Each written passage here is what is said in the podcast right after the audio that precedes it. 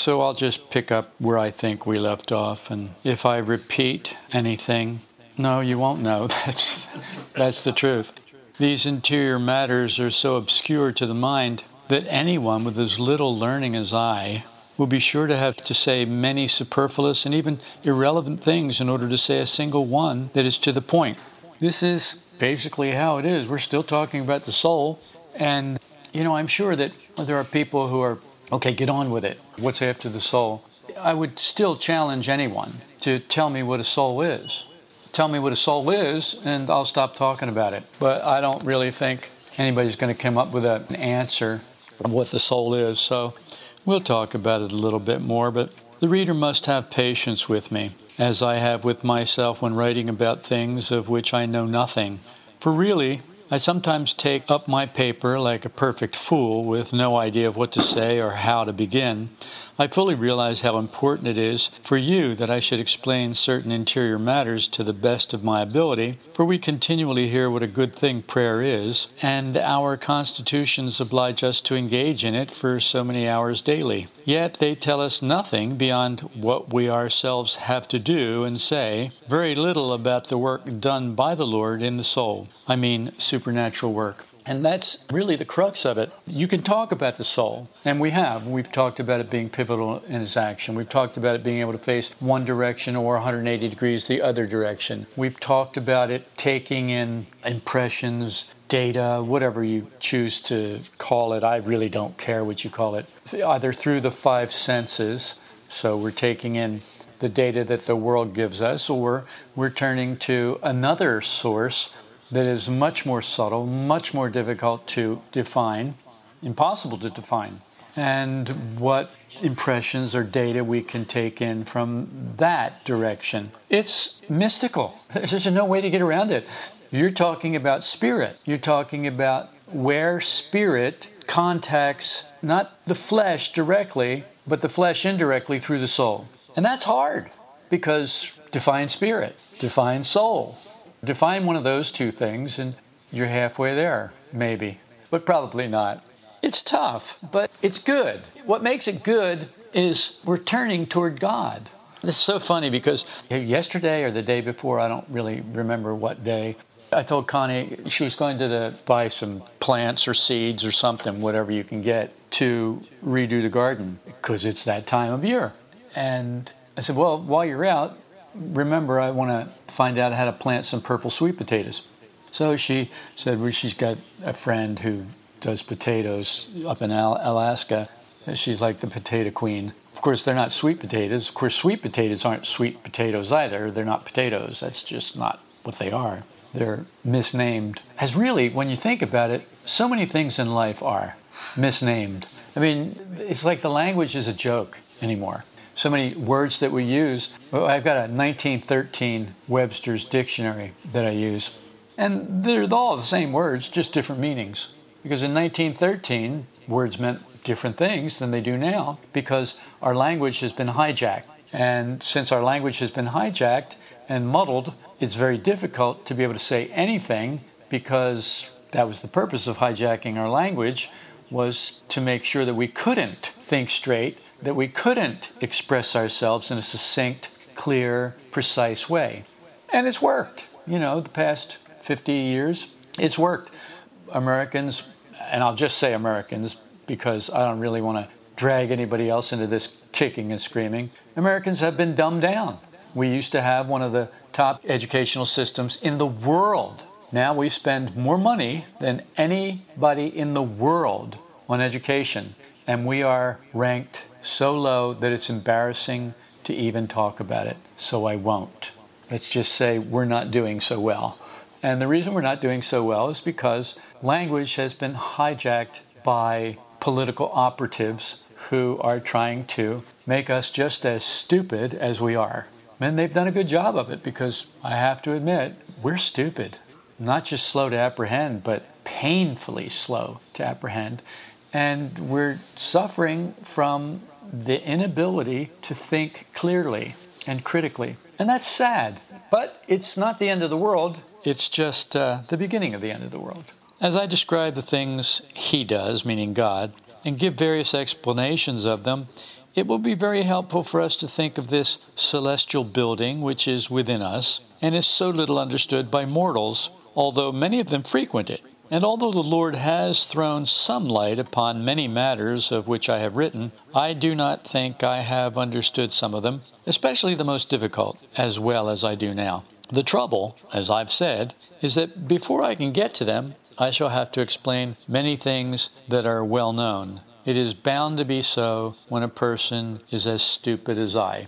I'm not as humble as her or maybe not as enlightened as her, so I really don't know how stupid I actually am. But I'm pretty sure it's pretty stupid. I mean, my gosh, if I had to match my education, which is not a bad education, I mean, I had a good education and I never stopped. Some people, they go to college and then they stop. Some people go to for a PhD and then they stop. The only people who really, I think, never stop are good musicians and um, good learners people who understand that you're never going to be able to know what you need to know in this life. You're always going to come up short. You're always going to be lacking. There will never be enough to really get us there because it's not enough. It takes the spark of the Spirit to enlighten man beyond what he can garner through the five senses.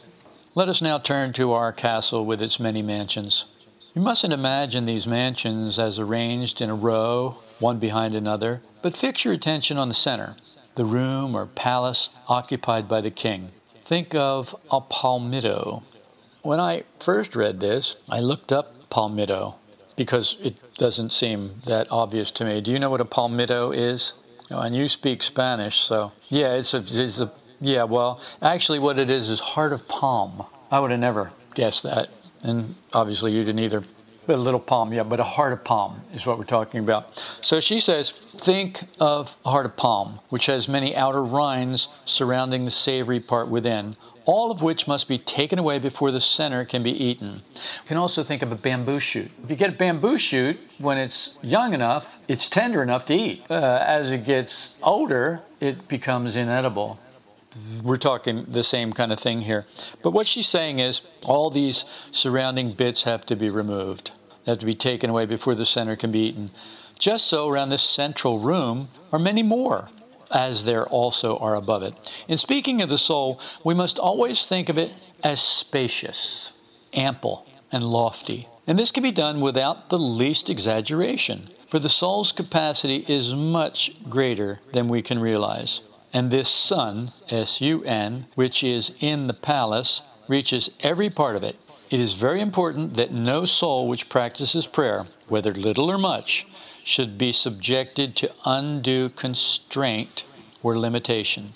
What she's saying is free your mind. Free your mind from the limitations of the physical. That's what she's saying. When we see a palace or room, we see something that's defined by walls. We see something that's defined by whatever limitations are there for it. What she wants us to do is not see that. And I agree. That's something that we should try to get beyond. She goes on to say, since God has given it such dignity, meaning the soul, it must be allowed to roam through these mansions through those above, those below, those on either side. It must not be compelled to remain for a long time in one single room.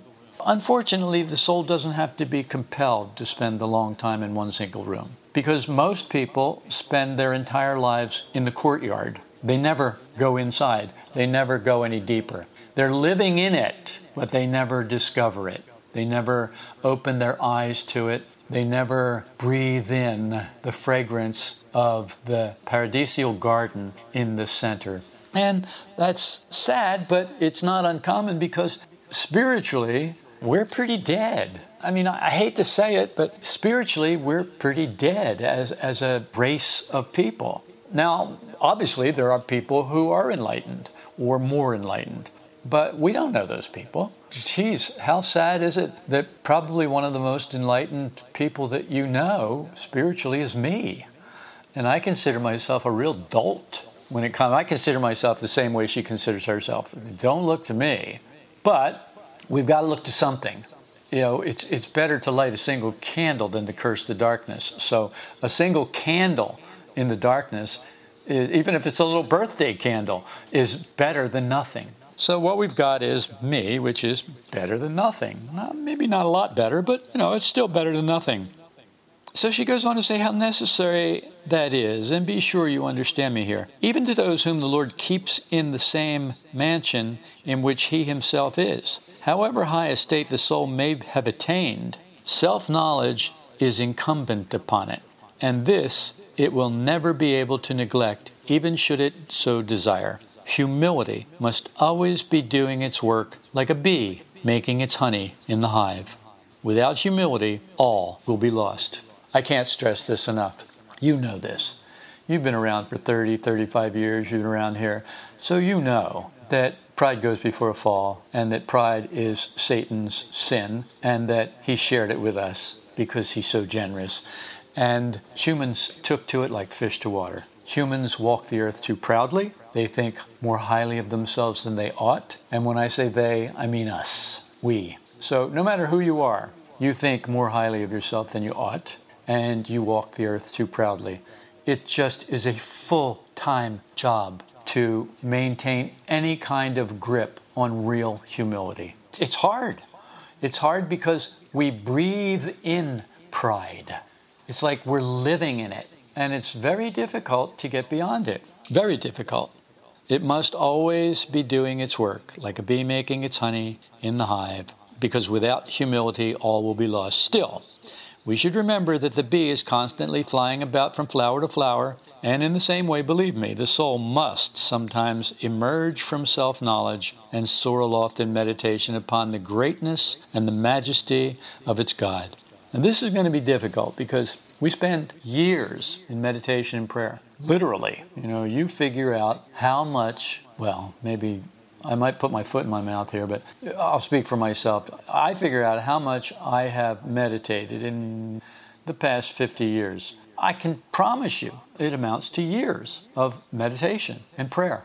Well, when you think of that, you have to realize that it becomes a habit. You get stuck in ruts. In prayer and meditation, you get stuck in ruts. You know this. You've meditated enough to know that you get stuck in a rut and you have to be knocked out of it. You have to be jolted out of it. You have to somehow yank yourself out of it. And it's not easy because we're lazy. We are lazy and we are also spiritually lazy, which is much worse than being just lazy. But I want to read this again. The soul must sometimes emerge from self knowledge and soar aloft in meditation upon the greatness and the majesty of its God. But there's something beyond that. Now, she may not talk about it, but John of the Cross does. And so when it comes time, we'll switch over to John of the Cross and we'll talk about it. And then it's going to be even more difficult than it is now. So buckle up. Doing this will help it to realize its own baseness better than thinking of its own nature, and it will be freer from the reptiles which enter the first rooms, that is, the rooms of self knowledge. Well, of course, self knowledge is polluted. Of course it is, because of self love and self interest and self centeredness and self absorption. All these things hinder us spiritually. Oh, yes, there are steps on the path, but those steps have to be left behind if you wish to progress. And unfortunately, it's not a very well charted course. I only know of four books that are worth reading, and I've already told you what they are, so I won't burden you with that again. But I only know these four books that are worth reading on the subject. For although, as I say, it is through the abundant mercy of God that the soul studies to know itself, Yet one can have too much of a good thing, as the saying goes. And believe me, we shall reach much greater heights of virtue by thinking upon the virtue of God than if we stay in our own little plot of ground and tie ourselves down to it completely. You've got to see that this is true. You've got to see that thinking about God is way better than thinking about yourself. I mean, it's like, yeah, I do not know if I have explained this clearly. Self knowledge is so important that even if you were raised right up to the heavens, I should like you never to relax your cultivation of it. So long as we are on this earth, nothing matters more to us than humility. There is no way, no way that you can approach true humility without self knowledge. You have to know what you are. And let's face it, None of us want to know what we are. We look at it, we get a smell of it, we get a whiff of it. It smells like dead things, it smells like rotting flesh. And when we get a look at it, it's ugly. It's dark, it's sordid, it's ugly. Now, of course, there are people who go, oh, no, no, that's not the way my soul is. Right. Okay. Then you don't belong here and you need to move somewhere else. You need to go on because there's nothing here for you. I have nothing for you. If that's what you want to think about yourself, I have nothing for you. If, on the other hand, you had the courage and the strength of will to look yourself in the face, to look at your soul, to look at yourself, to look at what you have become. If you're brave enough to look at that and face it, then there's hope for you. Then you found the right place, found the right podcast. Good for you. Now, the hard part. I repeat that it is a very good thing, excellent indeed, to begin by entering the room where humility is acquired rather than by flying off to the other rooms. So here's the rush, here's the problem. When people find out that there's something more, that's what they want. They want something more. They don't want what they have anymore. You know, it's just like I've watched this so many times. It's called covetousness. It's part of the human condition. We look at something, we see it, and we go, oh, I want that. And what we have may be better than that. But until we let go of what we have and grab that and then have it for a while, I mean, you know, look at your garage. Enough said? Look at your, you know, your closets. Enough said? All these things you had to have. Just had to have them. And now you're looking for a way to get rid of them if you're smart. If you're not, well, then you're still hoarding. And if you're hoarding, this isn't for you. In fact, I'm not sure what is for you. For that is the way to make progress. Spend time in that room that will help you gain some humility. And if we have a safe, level road to walk along, why should we desire wings to fly? Let it, well, I can tell you why. Because we're impatient. We're Americans. We want it yesterday. And then we're being very patient when we say we want it yesterday. We really wanted it last week, but we'll settle for saying we want it yesterday. So, I mean, hello. Now that Amazon is taking more than two days to deliver stuff, we're all upset. Oh my God, it's going to take till the, till the end of May to get this? What? Come on, admit it, you liars. we're spoiled and we're, we're incredibly impatient. You don't know how impatient you are until you stop and honestly look at yourself. You don't know how many tantrums you throw in a day until you stop and honestly look at yourself. It's embarrassing. Nobody wants to see this. Nobody wants to see this in themselves. You don't want to see what an awful person you are. How many people you grind up in your mind? You grind them up and you spit out what? Junk. Because you've taken brothers and sisters and judged them and judged them harshly and condemned them. And you know the drill. It's disgusting, but it's what we do. And you've got to fight against that. And what makes that fight a lot easier is a good, healthy dose of humility because then you understand that you are judging people who you need to be putting above yourself. You need to be taking the lower seat and giving them the higher seat. You need to be, when you break your candy bar in half and it doesn't break exactly in half, you need to be giving them the bigger half instead of keeping it for yourself and giving them the short straw. Get my drift? Yeah, good. It's not hard to get it, it's just hard to do it. when we cheat them, we're doing them a favor. I was talking to a friend of mine. Oh, okay, I shouldn't call him a friend. I was talking to an acquaintance of mine the other day. He was telling me, I, I have bagged on him about taking advantage of people who are in a tough situation. The guy makes a lot of money. He's a stockbroker. He makes an obscene, literally obscene amount of money. He spends an obscene amount of money on toys and junk and garbage and whatnot. It's truly obscene. But he doesn't know that. And so, you know, he goes to buy something that he doesn't need, and he finds somebody who is distressed and has to sell. Why? Well, so that he can get the best possible deal, which is the lowest possible price. And he did that a few times and told me about it, and he was so proud of himself how he really got a great deal. Well, what he didn't expect was my response, which was, You're a disgusting thief. You're stealing from people. You're taking advantage of people who are distressed And that is wrong. That is just wrong. I know that this is hard to take because everybody likes a bargain. Why else would you shop at Walmart? Well, aside from the fact that's the only place you can shop today. I mean, you can either shop there or just go directly to China. Those are your choices. And since the airfare to China is rather exorbitant, we shop at Walmart instead. Uh, just to uh, qualify here, I don't shop at Walmart.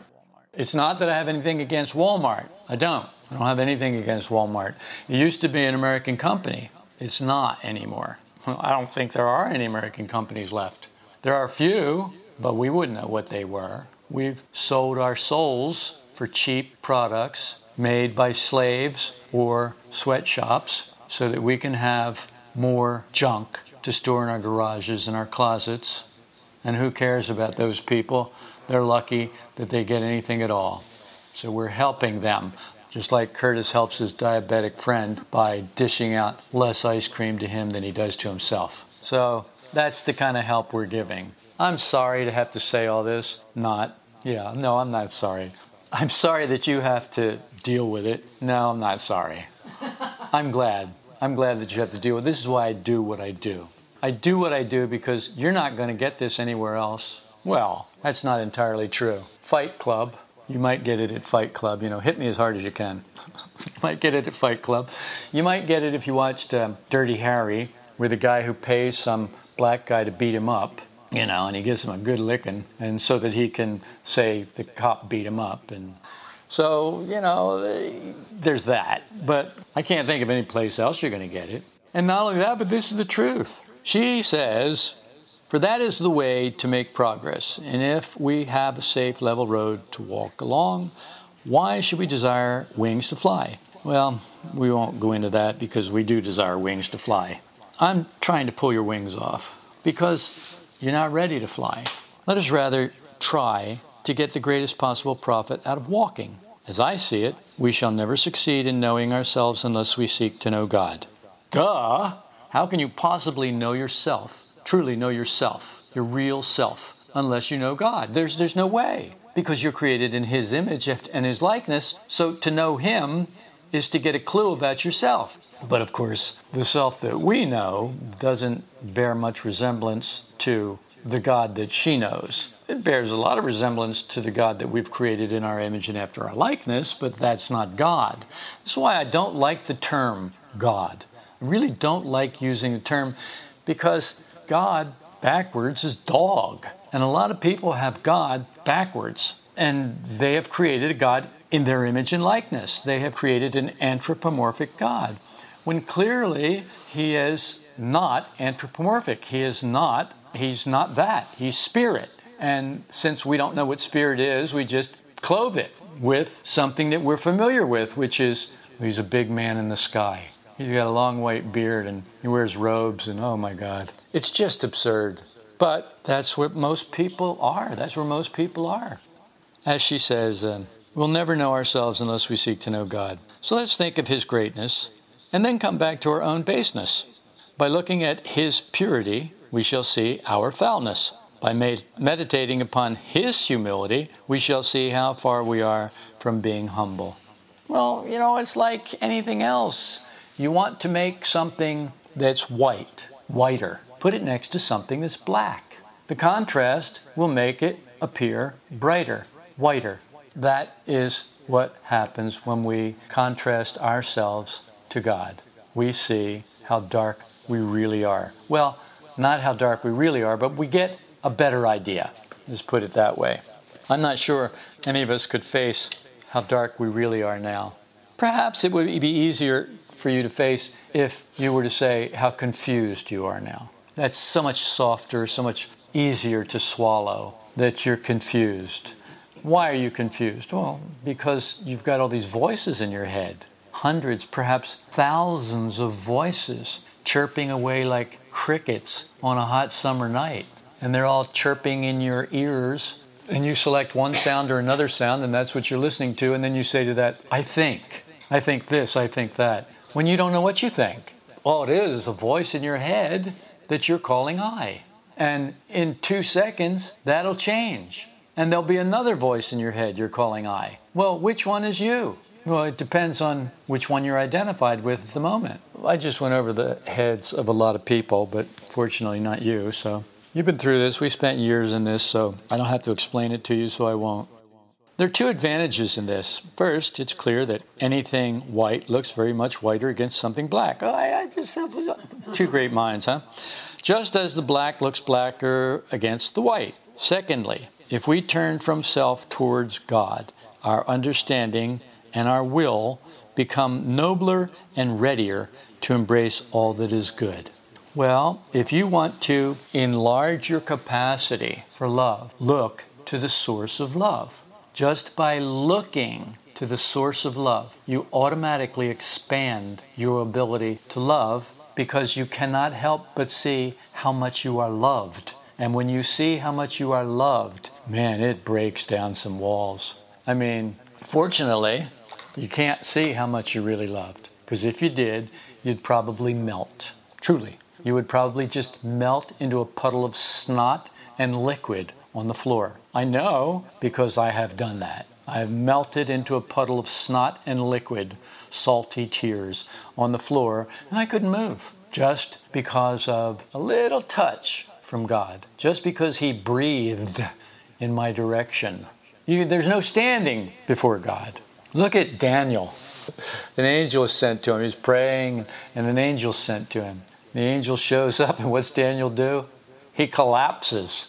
He just cannot even stand. He just falls down on his face, trembling. The angel says, Don't sweat it, dude. You know, reaches out a hand, touches him, says, You're highly favored by God. Don't be afraid.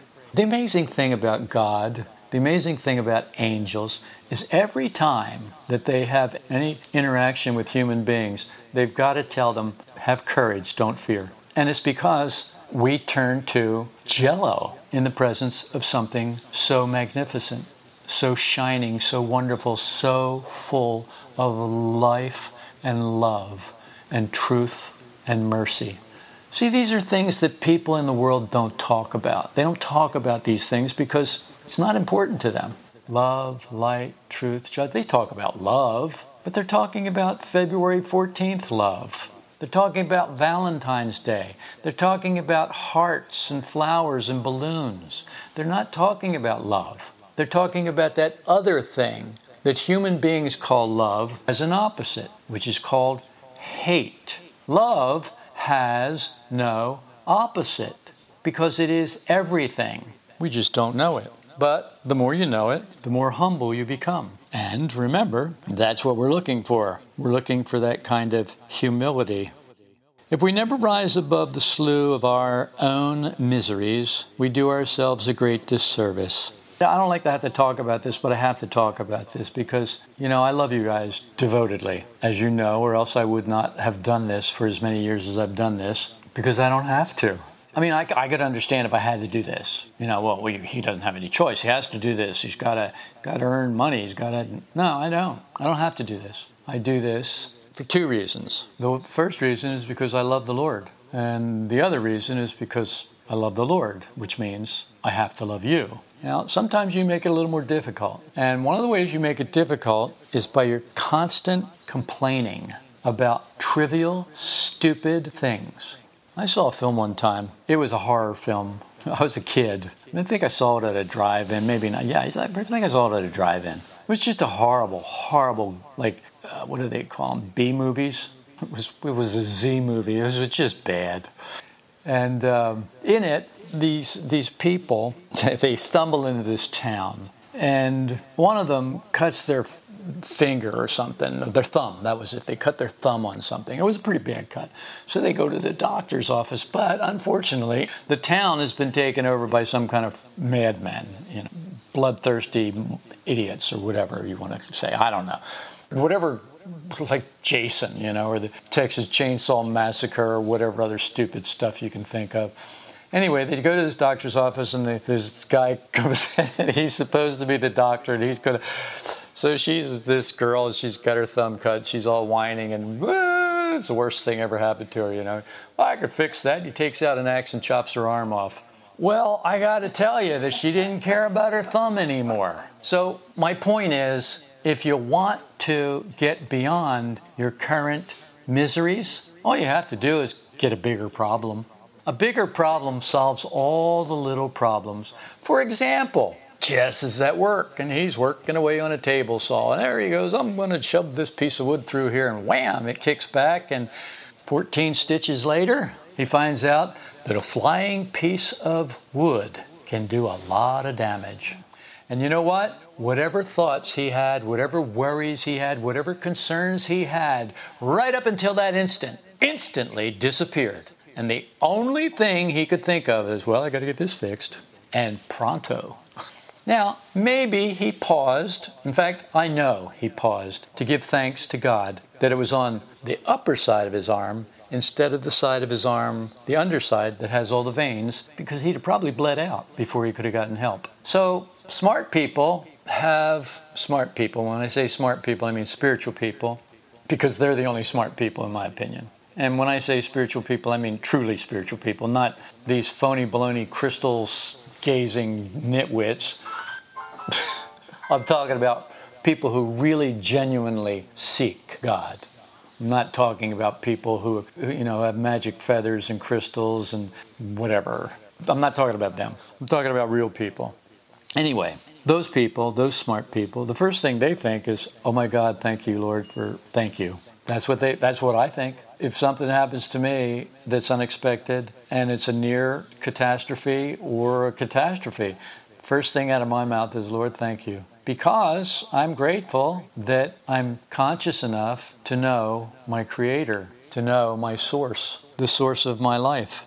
We were saying just now how black and noisome are the streams that flow from souls in mortal sin. Similarly, although this is not the same thing, God forbid, it's only a comparison. So long as we're buried in the wretchedness of our earthly nature, these streams of ours will never disengage themselves from the slough of cowardice and fear. We shall always be glancing around and saying, Are people looking at me or not? If I take a certain path, shall I come to any harm? Dare I begin such and such a task? Well, this is especially poignant today. When you have, last poll was 64% of the people in the United States of America are afraid to go out of their houses. When they do go out of their houses, they put on masks and gloves and silly outfits. And I've seen some silly outfits scuba gear, uh, five gallon water containers on their heads, cut out, put on their heads. I mean, it's when you, yeah, I know it's funny, but that's how afraid they are. And what they're really saying is, if I take a certain path, shall I come to any harm? Whereas, whereas I just don't think like that. I think totally differently. When this whole pandemic thing started, I went to God about it. I said, Well, what's the deal? And He said, God talks to you? Yeah. He's a very verbal God. God has a lot to say. In case you never checked, there's 66 books in the Bible, and that's a lot of words. So, yeah, that's just the primer. That's the reader.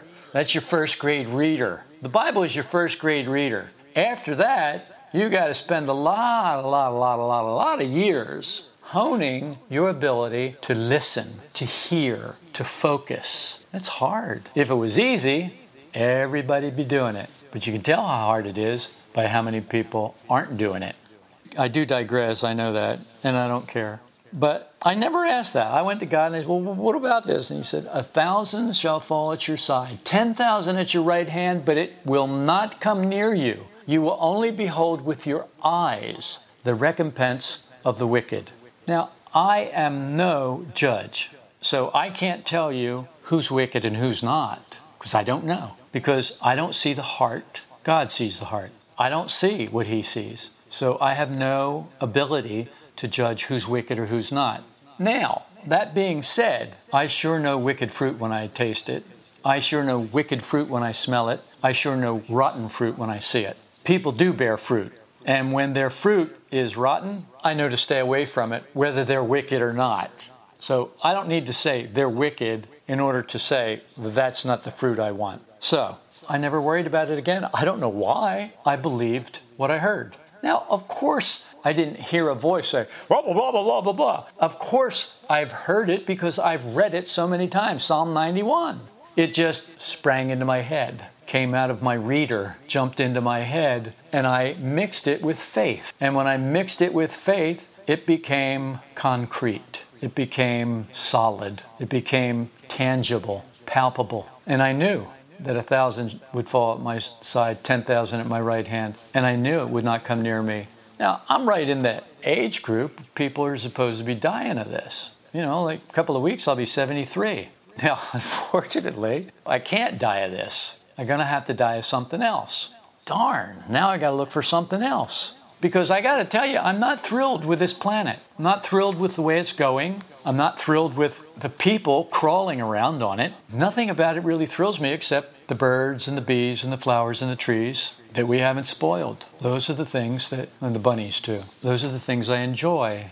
And I enjoy you. I like to be around you because it's easier than it used to be because you have evolved and grown. You've changed. You've become more loving and more lovable. You've become less selfish, apart from the ice cream. but you know, ice cream's always the last thing to go. I mean, my goodness, some of our finest representatives have freezers full of ice cream. Good ice cream too, not just junk ice cream. I mean, we're not talking Breyers or Kroger's or we're talking, you know, twenty dollars a pint ice cream. okay, what? you can't make this up. that is uh, the wretchedness of our earthly nature. That's what packs $24,000 freezers full of $20 a pint ice cream is our wretchedness, the, the wretchedness of our earthly nature. Our earthly nature is horrible. We kill each other. We steal from each other. We, we, every disgusting thing that human beings have ever done to each other forever has come out of their human nature. It's corrupt, it's irredeemable in and of itself. Something has to come from outside to cleanse it, to purify it, to set it right. And nobody's looking in the right direction, or very few people are looking in the right direction. Yeah, we're going to have to stop pretty soon here. I, I can see that right now. Dare I begin such and such a task? Is it pride that is impelling me to do so? Can anyone as wretched as I engage in so lofty an exercise as prayer? Will people think better of me if I refrain from following the crowd? For extremes are not good, they say, even in virtue. And I am such a sinner that if I were to fail, I should only have farther to fall. Perhaps I shall make no progress, and in that case, I shall only be doing good people harm. Anyway, person like myself has no need to make herself or himself singular. This is a trick that the ego plays on us when we talk about humility, because that's not humility, that's self negation. That's not humility. True humility, someone who thinks that would never recognize, they would never see it as true humility. They would be appalled that anyone would have the audacity to stand or to go to God because we're not worthy. And we're not, but we can go boldly into the throne room because we know something they don't know and we're not telling them. So here's where we're going to stop because it's a good place to stop. It's time to stop, and I'm done.